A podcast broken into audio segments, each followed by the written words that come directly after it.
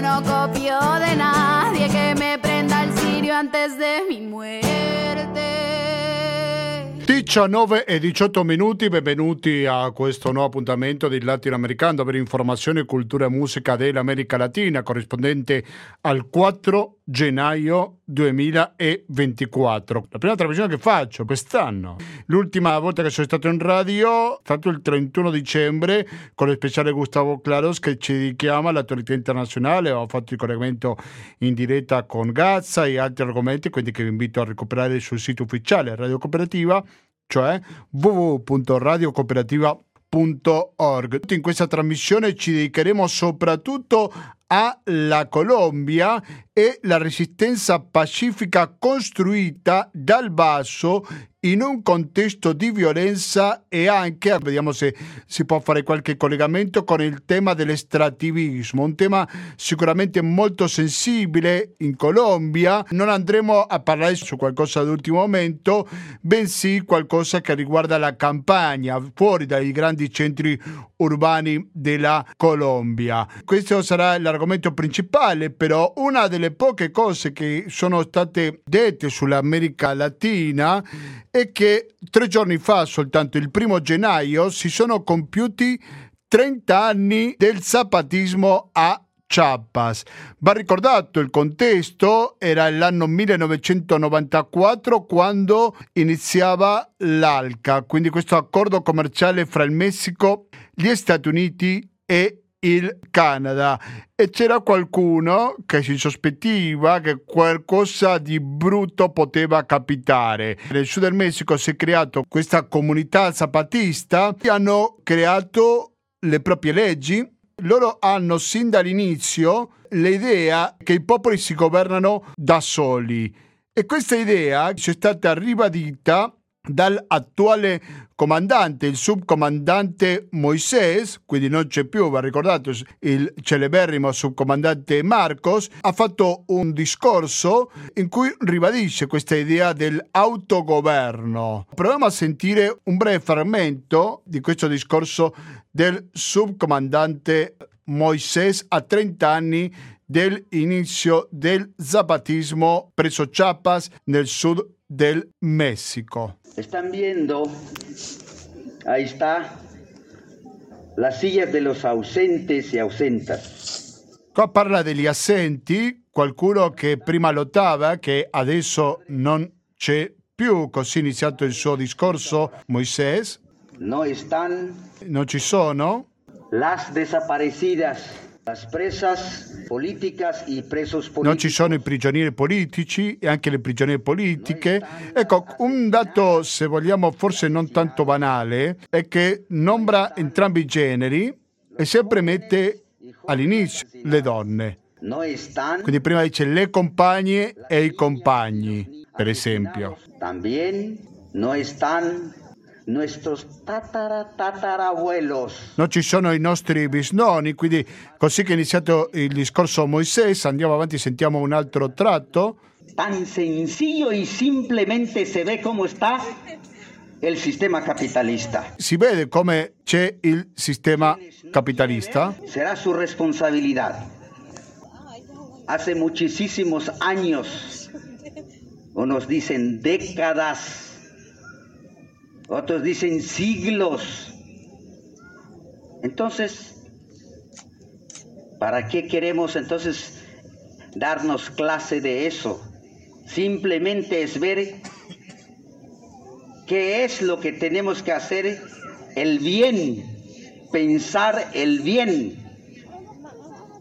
Eso nos toca, compañeros, compañeras.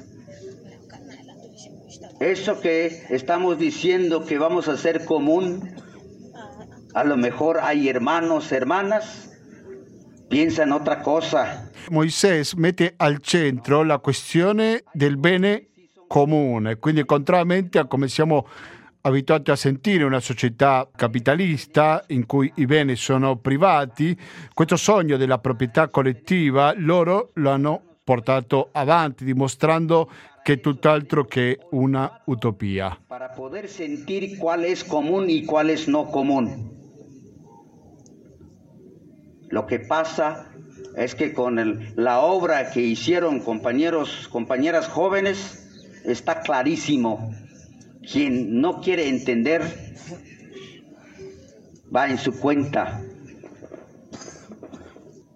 Son dos cosas lo que está aquí. La propiedad debe de ser del pueblo y común. Y el pueblo se tiene che gobernarse en sí mismo. La proprietà deve essere comune, deve essere gestita da tutte e il popolo deve governarsi da solo. Quindi credo che questo riassume, una specie di riassunto delle dichiarazioni da parte del dire attuale del zapatismo. Sicuramente le sfide sono tante, non è forse lo stesso zapatismo del 1994 rispetto a quello del 2024. Noi ci torneremo su questo caso, abbiamo fatto diverse volte collegamenti con Chiapas, faremo qualche collegamento che tornerà su questo tema. Parliamo del bene comune, questa idea che non la troviamo soltanto in Messico. Io adesso sentirei un altro brano musicale No Azzara si chiama, l'artista che ci accompagna oggi si chiama La Muchacha, colombiana, prova a conoscerla un po' eh, questa muchacha vuol dire ragazza. Rimanete all'ascolto della cooperativa, fra poco torniamo con la diretta dell'oggi 4 gennaio 2024. A mí no me su pistola. Yo también tengo hambre de matar. Pero a mí esos fierros no me gustan. Yo saco las uñas pa' pelear. Y a mí que me disparen de frente. Y que sean la puerta de mi casa. Porque yo me muero en tierra mía. Y a mí de esta tierra no me sacan. Y a mí que me disparen de frente. Y que sea la puerta de mi casa. Porque yo me muero en tierra mía. Y a mí de esta tierra no me sacan. 19 e 31 minuti, siete sempre all'ascolto di Radio Cooperativa, siamo in diretta oggi giovedì sera. Vi dico questo perché magari ci ascoltate in replica lunedì, che partiamo alle 16.25 in quel caso. Per adesso torniamo alla diretta, torniamo a parlare di un tema che devo confessare che l'avevamo lasciato un po' a disparte. Stiamo parlando del conflitto in Colombia, soprattutto del processo di pace, perché ci sono tanti risvolti, tanti attori in gioco che sicuramente dovremo capire e sarebbe interessante fare il punto della situazione. Per questo è che diamo il benvenuto a Silvia De Munari. Silvia De Munari, buonasera e benvenuta a Radio Cooperativa. Silvia, mi senti? Metto qualche secondo buona musica, penso io, e quando torniamo faremo il collegamento promesso. Adesso sentiamo la sentata, la seduta.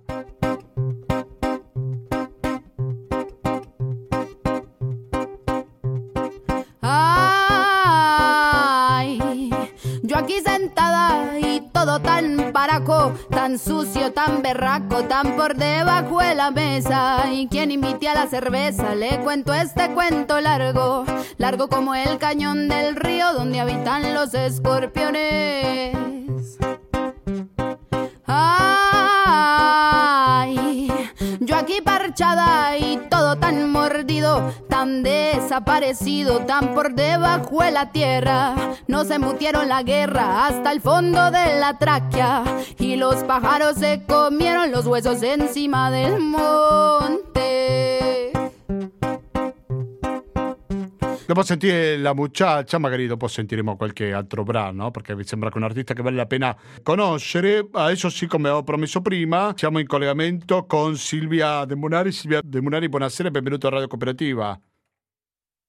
Gustavo e buonasera alle persone in ascolto. Grazie mille. Lasciami che ti presenti un attimo. Tu sei dell'operazione Colomba, poi magari spendiamo qualche parola su questa associazione. Abiti normalmente in Colombia, alla comunità di San José de Apartador, una zona più vicina alla campagna che ai grandi centri urbani sicuramente. Attualmente ti trovi in Italia per qualche settimana soltanto. Sarebbe importante fare un po' il punto della situazione sulla resistenza pacifica costruita dal Vaso in un contesto di violenza. Possiamo spendere qualche parola al riguardo Silvia Munari?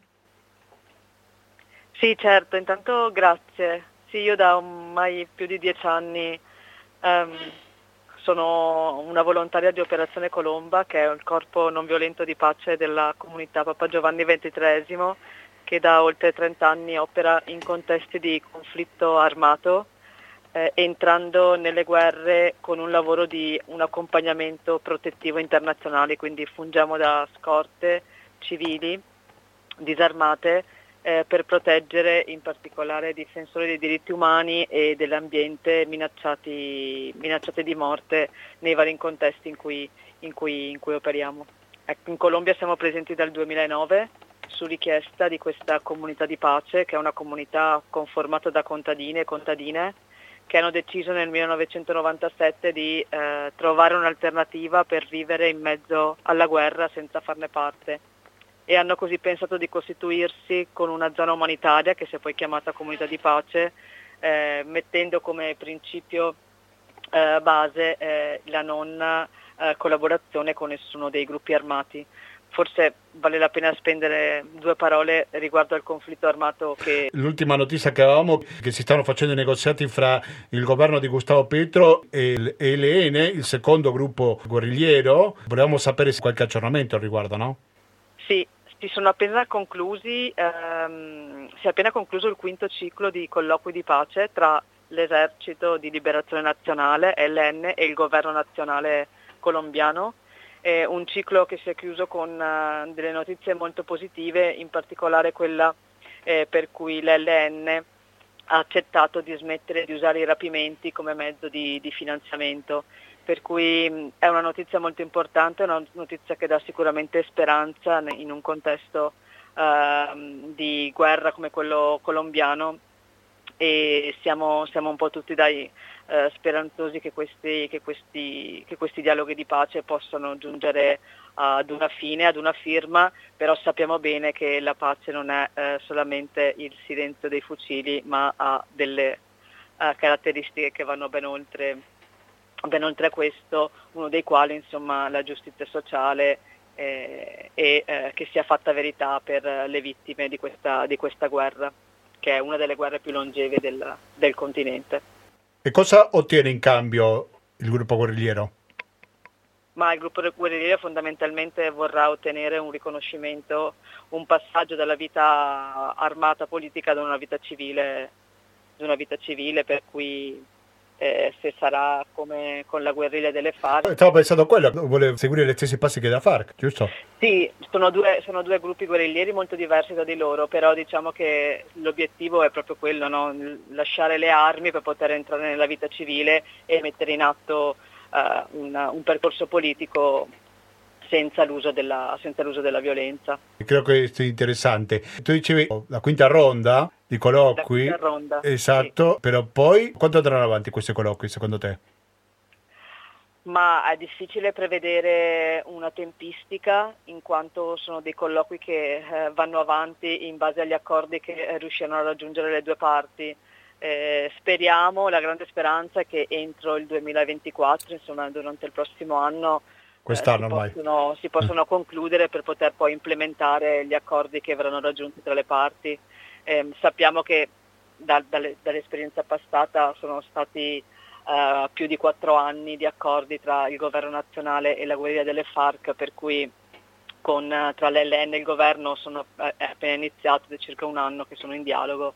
Eh, però la speranza è quello che non, sia, che non, sia, così lunga, pensando soprattutto alle persone, alle, ai, ai civili che sono ancora costretti a soffrire le violenze di questo, di questo conflitto. Ecco. Comunque i fatti di violenza ce ne sono ancora oggi?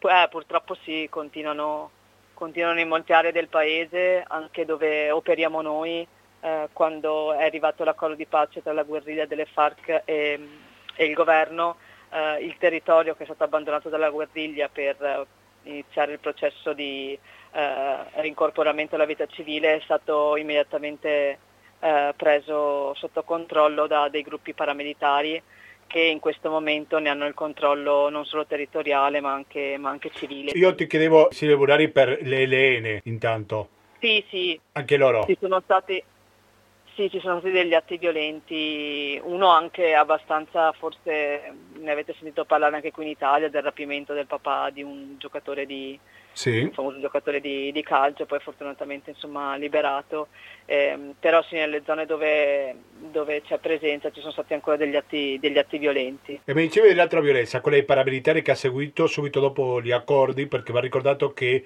si è pensato molto a come arrivare alla pace senza prevedere un programma posteriore a questa pace. Molti territori sono rimasti liberi e questi sono occupati per i paramilitari. Qual è il punto della situazione attualmente? Sì, questa è la situazione che viviamo noi tutti i giorni in un contesto, eh, noi operiamo in una zona del nord della Colombia, molto vicina ai confini con Panama, eh, una zona conosciuta come la mejor schina dell'America Latina, quindi il miglior angolo dell'America Latina, un crocevia del narcotraffico e una, è una zona geostrategica anche per tutto il tema del, dell'estrattivismo. Eh, ci, ci, ci, preme molto parlare di queste politiche estrattive eh, per le ricadute che hanno non solo sull'ambiente ma anche su tutto il tema dei, dei diritti umani. Eh, in Colombia, così come direi in tutta l'America Latina, ma se guardiamo anche in Africa, però soffermiamoci sulla Colombia, eh, c'è un intensificarsi dello sfruttamento dei territori tramite appunto queste politiche di tipo estrattivista che impattano in maniera molto negativa sull'ambiente e, e sui diritti umani, in particolare in quei popoli indigeni, in quelle comunità contadine eh, dove eh, eh, resistono e vivono in territori molto ricchi di risorse naturali.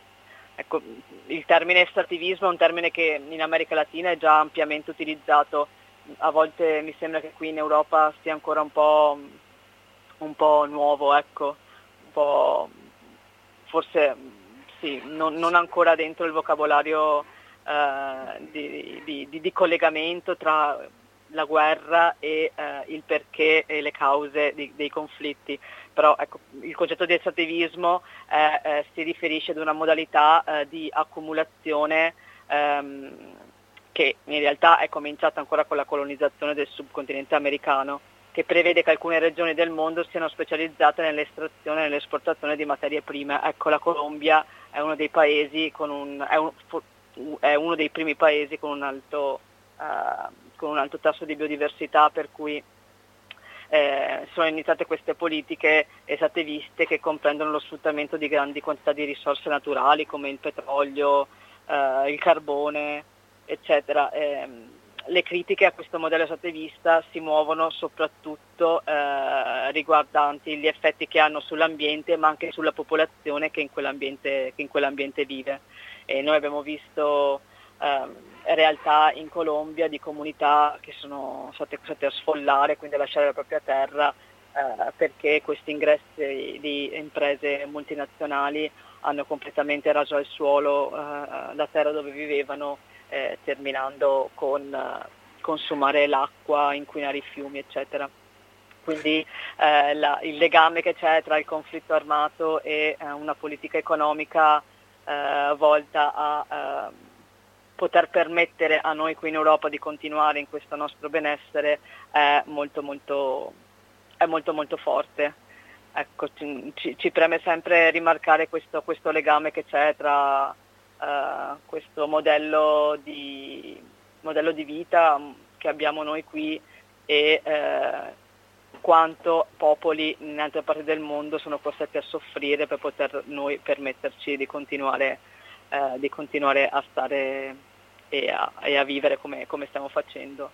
Eh, forse bisognerebbe un attimo fermarsi e riflettere sul fatto che eh, a così, a questo, a questo, ritmo non possiamo andare avanti eh, che abbiamo delle grandi responsabilità su tanti conflitti che stanno accadendo nel mondo, in particolare in Colombia, e eh, che ehm, dovremmo un po' ripensare ecco, al nostro... Perché dice che abbiamo responsabilità? In che senso? Perché eh, so, il tema possiamo dirlo molto apertamente perché ci sono, fatte, ci sono dei, dei documenti pubblici, penso non so, ad imprese come Enel che sono state eh, che anche in Colombia insomma, sono, sono, state complici di sfollamenti di persone per poter realizzare una diga idroelettrica oppure tutto il tema dell'esattivismo riguardante, riguardante il carbone. Ecco, io ho visto um, dighe idroelettriche costruite quella che ho visto io non da Enel, però da, da altre imprese, eh, dove le persone che vivevano attorno a questa diga non avevano nemmeno l'elettricità, perché eh, l'elettricità eh, che questa diga eh, generava doveva essere venduta eh, al di fuori. Quindi noi non siamo, cioè, quando io faccio un po' questo questo discorso dico sempre io non sono contro lo sviluppo, quello che ci tengo a ribadire è che lo sviluppo deve eh, essere innanzitutto uno sviluppo che rispetti in prima persona l'essere umano e, eh, l'ambiente, e l'ambiente circostante. Sì, Perché permettimi Silvia Di Munari di ricordare che nelle costituzioni di tanti paesi latinoamericani, non solo della Colombia, è prevista una consultazione ai popoli originali prima di sfruttare un territorio, una norma che sembra non viene tanto rispettata, corretto?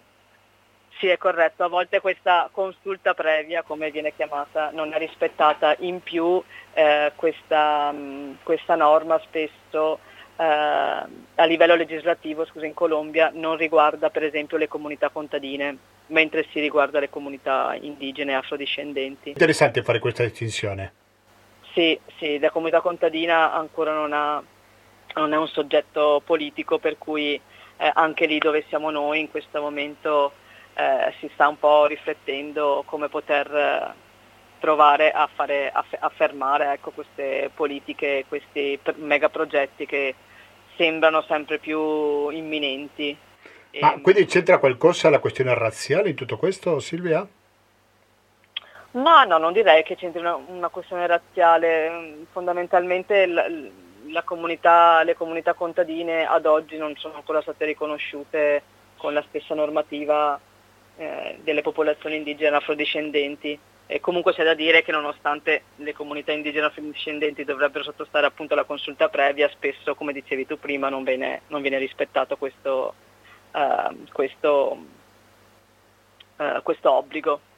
Mm-hmm. E, per cui un po' il, il grande, la, la, grande preoccupazione che stiamo vivendo adesso è che appunto è legata al conflitto eh, il conflitto non nasce per caso, il conflitto non eh, continua eh, così da, da, niente, il conflitto in Colombia eh, purtroppo è ancora attivo per i grandi interessi eh, economici e legati anche al narcotraffico, non dimentichiamolo, che su quel territorio esistono.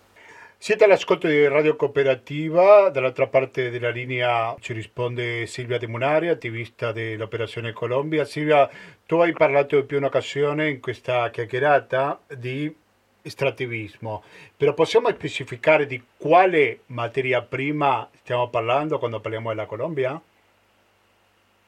Ma la Colombia è uno dei paesi, come dicevo prima, al mondo con una grandissima biodiversità, in particolare in Colombia per estrattivismo ci riferiamo al carbone, petrolio e eh, in generale al, um, anche a tutto quel processo di accumulazione di, eh, di terre per poi eh, estrarne appunto le, le, materie, le, materie, prime, le risorse naturali, però si direi in generale petrolio, eh, carbone, poi una terra molto molto ricca di acqua, sappiamo che eh, l'acqua eh, oggi eh, è un elemento fondamentale eh, senza la quale nessun essere umano e vegetale potrebbe stare nel, nel, mondo. E, ehm, e, e, anche le, iniziano già da molti, da molti anni in realtà sono iniziata a vedere queste mono, monocoltivazioni anche di, so, di, olio di palma per esempio che ehm, rendono, molto, ehm, rendono molto poco fertile poi il terreno non più eh, lavorabile per le, per le, persone che prima ci vivevano. Però sì, in particolare direi carbone, carbone e petrolio sono le due risorse minerali per la quale la Colombia molto allettante. L'olio di palma è da tenere presente perché dico, stiamo parlando di chi ci ascolta che va ogni giorno al supermercato e probabilmente deve tenere presenti anche questi fattori. No? Oltre all'olio di palma, l'uso di bene comune, troviamo altri in mente Silvia?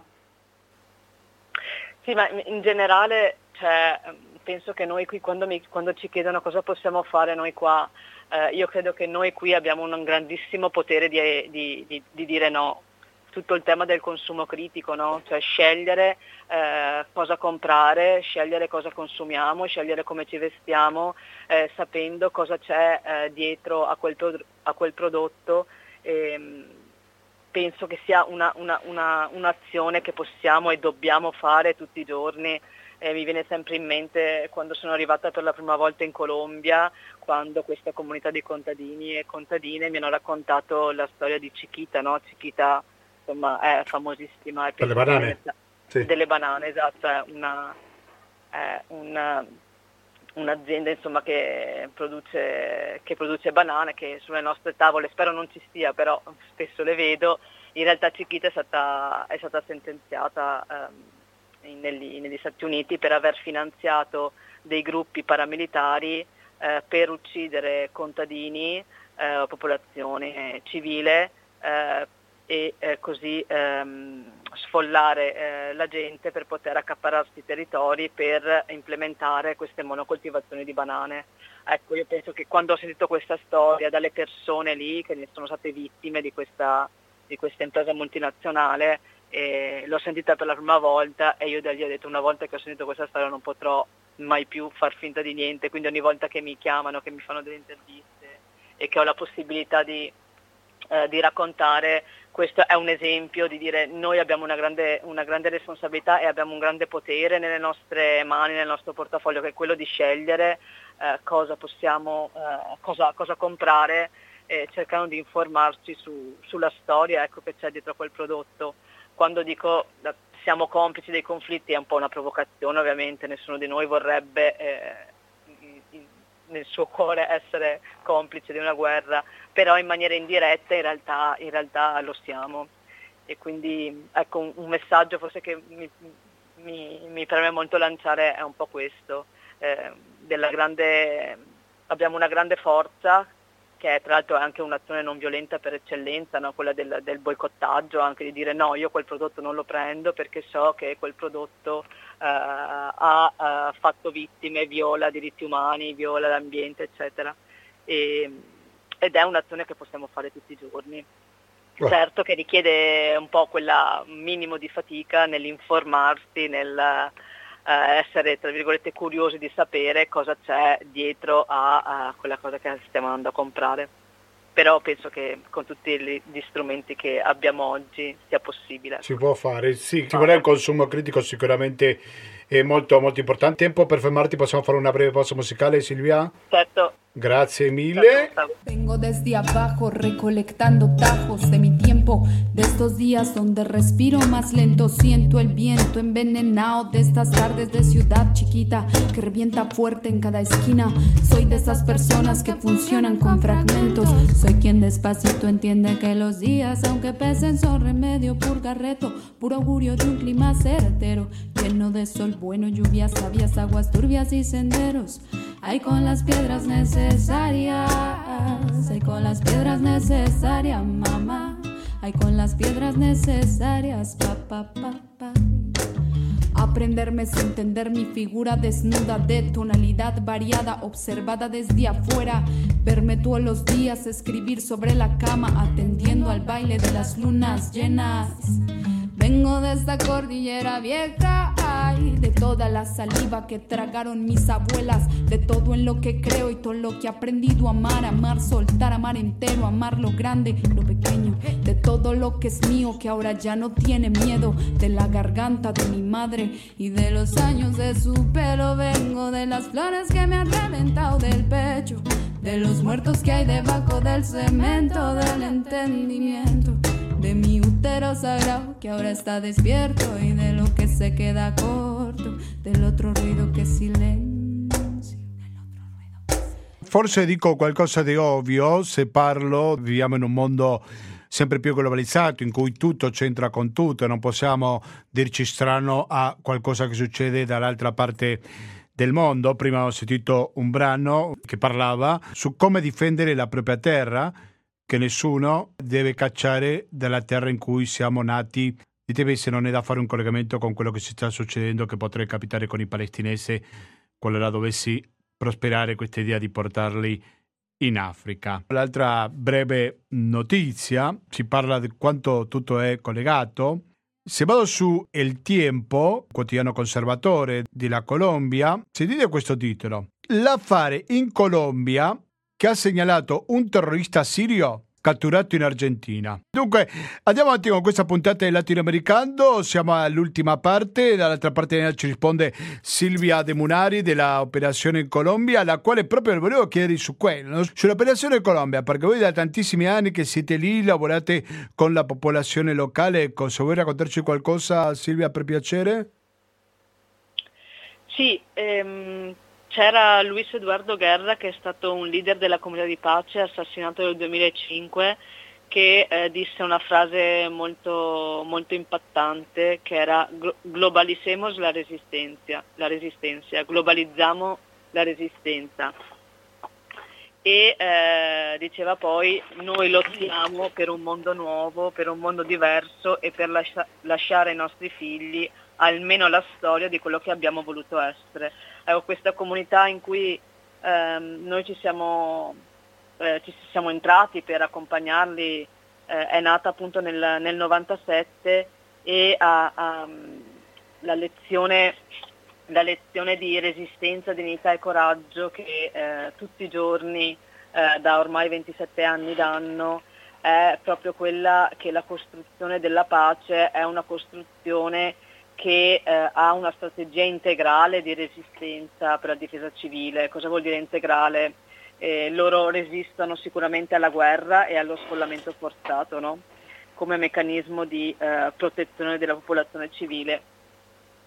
Però parallelamente hanno messo in atto tutto un sistema di sviluppo integrale e sostenibile, quindi eh, realizzano degli sforzi immensi per rafforzare l'organizzazione e la coesione comunitaria e, e, e potenziare la strategia di un'economia alternativa ehm, che vede tra, tra, tra, le cose non solo una, una, una, una, economia di autosussistenza alimentare, ma anche un'economia per esempio ora di eh, una coltivazione di cacao che è stato certificato fair trade e biologico. E la terza, la terza, la terza strategia è quella della costruzione della pace eh, dove per costruzione della pace, oltre alla pratica quotidiana di forme eh, non violente, no, di relazione, di convivenza, eh, la comunità di pace condanna eh, permanentemente l'uso della violenza, eh, quindi si dichiara pubblicamente favorevole sempre in ogni contesto ad una soluzione politica e negoziata del conflitto armato e l'altra cosa è che si sforza sempre di diffondere negli spazi non solo locali, regionali e nazionali, ma anche internazionali eh, la sua esperienza di resistenza civile alla guerra. Faccio un esempio, sono, sono stati qui ad ottobre scorso per circa un mese e mezzo, due persone della comunità di pace hanno fatto vari incontri pubblici e, e privati con enti locali eh, per, eh, proprio per testimoniare eh, come in un contesto mondiale che eh, sembra veramente eh, non vedere luce in fondo a questo tunnel di violenza, ci sono in realtà piccole, piccole fiamme che rimangono accese. Ecco, e noi come Operazione Colomba lì in Colombia cerchiamo eh, di alimentare eh, questa fiamma eh, proteggendo le vite, le vite, de, le vite di, perso- di, queste persone, consapevoli che eh, se questa comunità di pace dovesse finire non sarà un fallimento per loro, ma un fallimento per, per, l'umanità, per l'umanità, intera. Quindi ehm, quello che mi hanno, mi, hanno, mi hanno, insegnato, insomma mi insegnano tutti i giorni, è proprio questa, mh, mm, è proprio questa costruzione integrale della pace, perché a volte pensiamo che sì, che la pace sia la firma di un accordo su un pezzo di carta, che la pace sia darsi la mano, eccetera. In realtà la pace è un grande lavoro da fare, da fare tutti i giorni, a partire appunto dalle relazioni tra le persone, per passare poi alle strategie e alle scelte economiche, politiche e, e in un contesto di conflitto eh, di, di, vita, di, vita, di vita quotidiana. Ecco, sono un esempio, sono una delle realtà insomma, emblematiche di resistenza non violenta, hanno sofferto più di 300 persone assassinate, nonostante ciò eh, loro eh, sono disposti ancora oggi a eh, dare la propria vita perché credono fortemente che sia questo l'unico cammino eh, l'unico cammino possibile.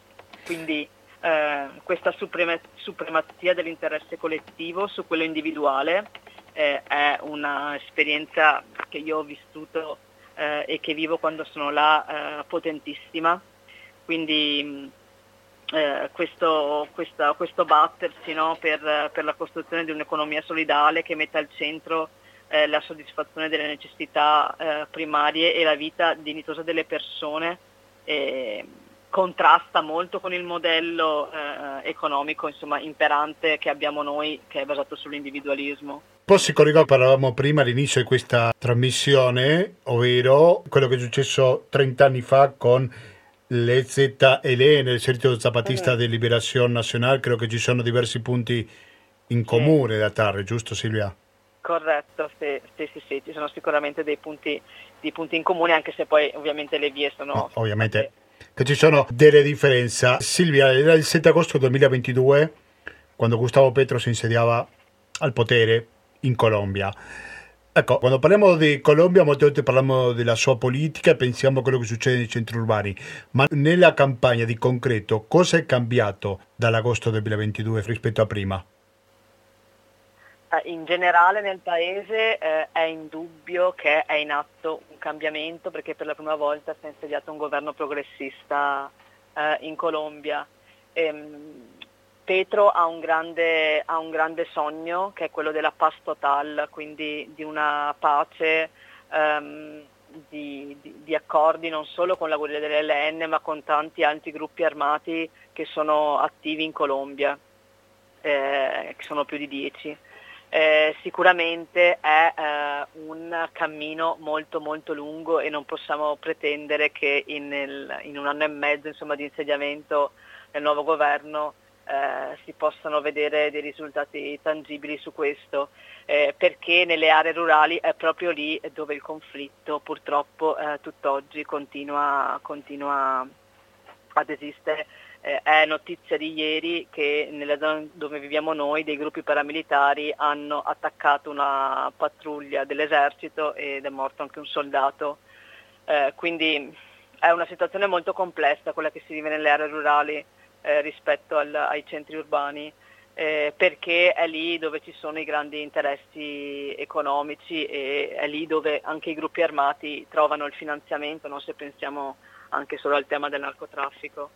E, quindi devo dire che non, non abbiamo potuto vedere al momento grandissimi risultati. Eh, sicuramente eh, è un governo che sta mh, lavorando affinché eh, le popolazioni, la popolazione contadina, insomma le popolazioni indigene, le popolazioni che vivono nelle aree rurali possano piano piano poter eh, sperimentare e capire se è possibile eh, una vita eh, dove esca la violenza e dove si possano mettere in atto dei progetti eh, per, ehm, perché la, la popolazione possa vedere soddisfatti i loro bisogni eh, bisogni principali. Sicuramente stiamo parlando di tantissimi anni di guerra, di conflitto, per cui ehm, è una violenza quasi insita nella, nella vita delle persone, no? sono abituati che è il gruppo armato che risolve i problemi, che è il gruppo armato che gestisce l'economia, eccetera. E, quindi eh, c'è, c'è, c'è, speranza sicuramente perché si, si, sente, si percepisce che questo governo ha a cuore la popolazione, la popolazione delle aree rurali ehm, bisogna avere pazienza, non, non, è, non, è, dall'oggi al domani ecco, che si potranno cambiare più di 200 anni di, ehm, di guerra. Silvia, vuoi raccontarci un po' di più sulla vita quotidiana della comunità di pace, le storie che hai trovato, che trovi ogni giorno nella quotidianità? Sì, noi viviamo all'interno di un villaggio e la nostra quotidianità è scandita dalle richieste eh, di accompagnamento da parte dei leader che sono in questo momento sotto minacce di morte, eh, per cui in base alle loro richieste noi ci spostiamo in villaggi anche a 3, 4, 5, 6, 7, il più lontano è 8. Nella qualità di stranieri o di italiani sicuramente una sicurezza in più. È così sì, questo? noi siamo lì in quanto, esatto, essendo, essendo, internazionali, fungiamo un po' da deterrente all'uso della violenza nei confronti di queste persone, siamo un po' un faro, no? Puntiamo un faro su questa gente, diciamo se a queste persone succedono qualcosa, noi come eh, personale italiano possiamo denunciare ciò che abbiamo visto. Ecco, questo ad oggi, sottolineo ad oggi, è servito a salvare delle vite. Non sappiamo fino a quando eh, potrà funzionare, sappiamo che ad oggi quello che la comunità ci chiede è di continuare di stare e continuare di stare al loro fianco perché è protezione per poter permettere loro di portare avanti questo processo di, di resistenza e di, e di, seminare vita e, e dignità. Sì, sicuramente serve come deterrente anche se non infallibile, lo vediamo da quello mm. che è successo con il caso di Mario Pacciola, no? Non so sì. quanto presente sia questo caso in Colombia, se è sparito dall'agenda. Beh, in Colombia non si parla del caso Mario Pacciolla, devo dire che è abbastanza sparito dall'agenda. Eh, qui in Italia invece grazie alla grande forza dei genitori di Mario che io ho avuto anche l'onore insomma, di conoscere. Sì, li abbiamo intervistati anche qua a Latinoamericano. Sì, eh? esatto, bene, bene. E, ehm, c'è, c'è, c'è, più speranza, insomma adesso la Procura di Roma ha riaperto, dovrebbe riaprire il caso e siamo un po' tutti in attesa ecco, di, di vedere ehm, cosa, cosa, succederà, però sì, sicuramente in Colombia non è, non è argomento, cioè è un, è un, tema già chiuso e non, sì, sì. non se ne parla. Ricordiamo Mentre brevemente chi era Mario Pacciolla, è stato presumibilmente ucciso, ci sono tutte le prove per pensare a questa possibilità, un ragazzo napoletano aveva comprato il biglietto aereo per tornare in Italia perché si sentiva minacciato, cinque giorni dopo lo trovano ucciso un caso che sicuramente le Nazioni Unite sono coinvolte perché lui era un operatore, lavorava per le Nazioni Unite, ha fatto una brutta fine. Ho ricordato bene Silvia, non so se vuoi aggiungere sì, qualcosa corretto. su Mario.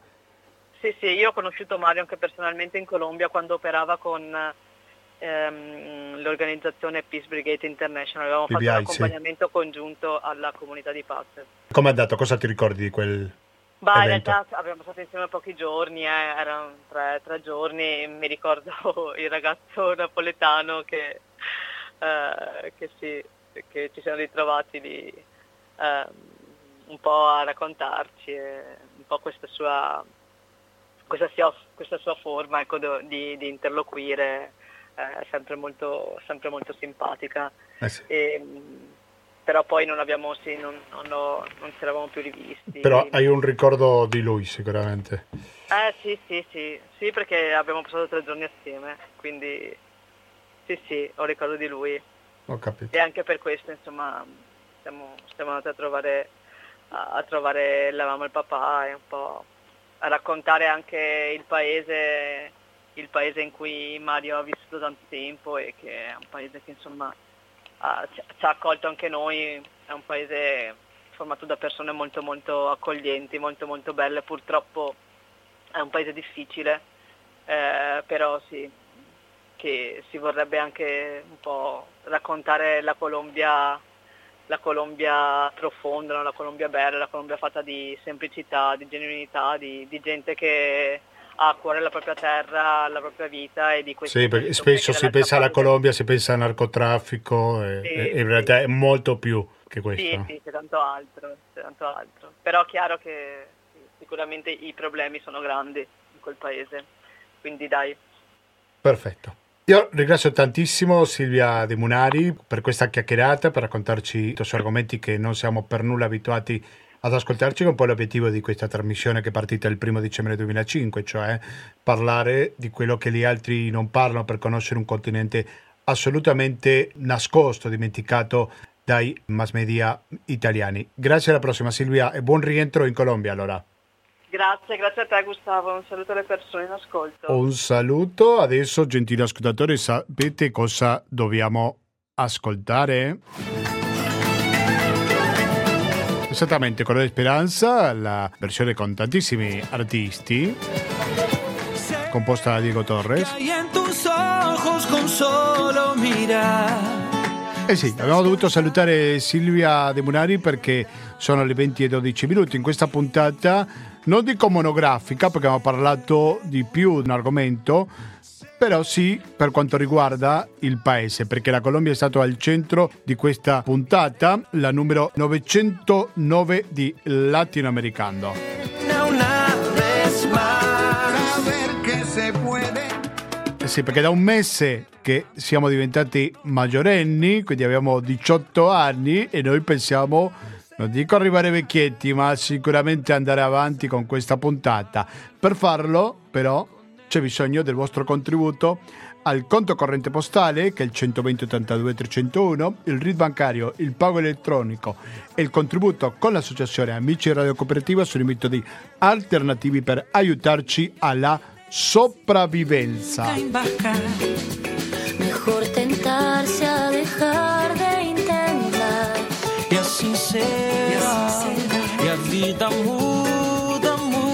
Siccome siamo ancora per un paio di giorni più nel periodo festivo, adesso sentiremo un intervallo musicale e non ci sarà internotte, quindi sentiremo più musica e dopo partiremo con le repliche della giornata a partire dalla rassegna stampa.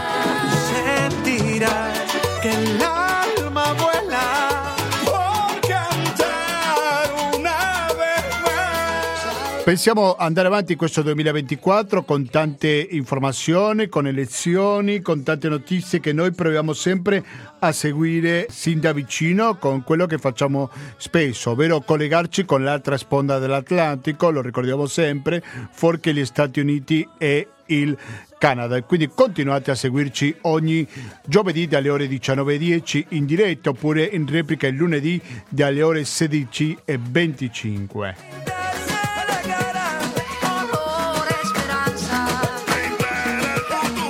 Se volete iscriverci fatelo al latinoamericando-gmail.com ancora latinoamericando-gmail.com anzi siete molto invitati a farlo per proporre argomenti anche in questo anno che è appena partito. Quindi mi raccomando scriveteci così arricchite questa trasmissione.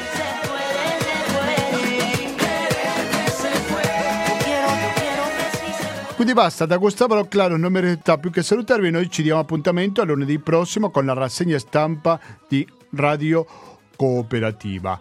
Grazie e alla prossima.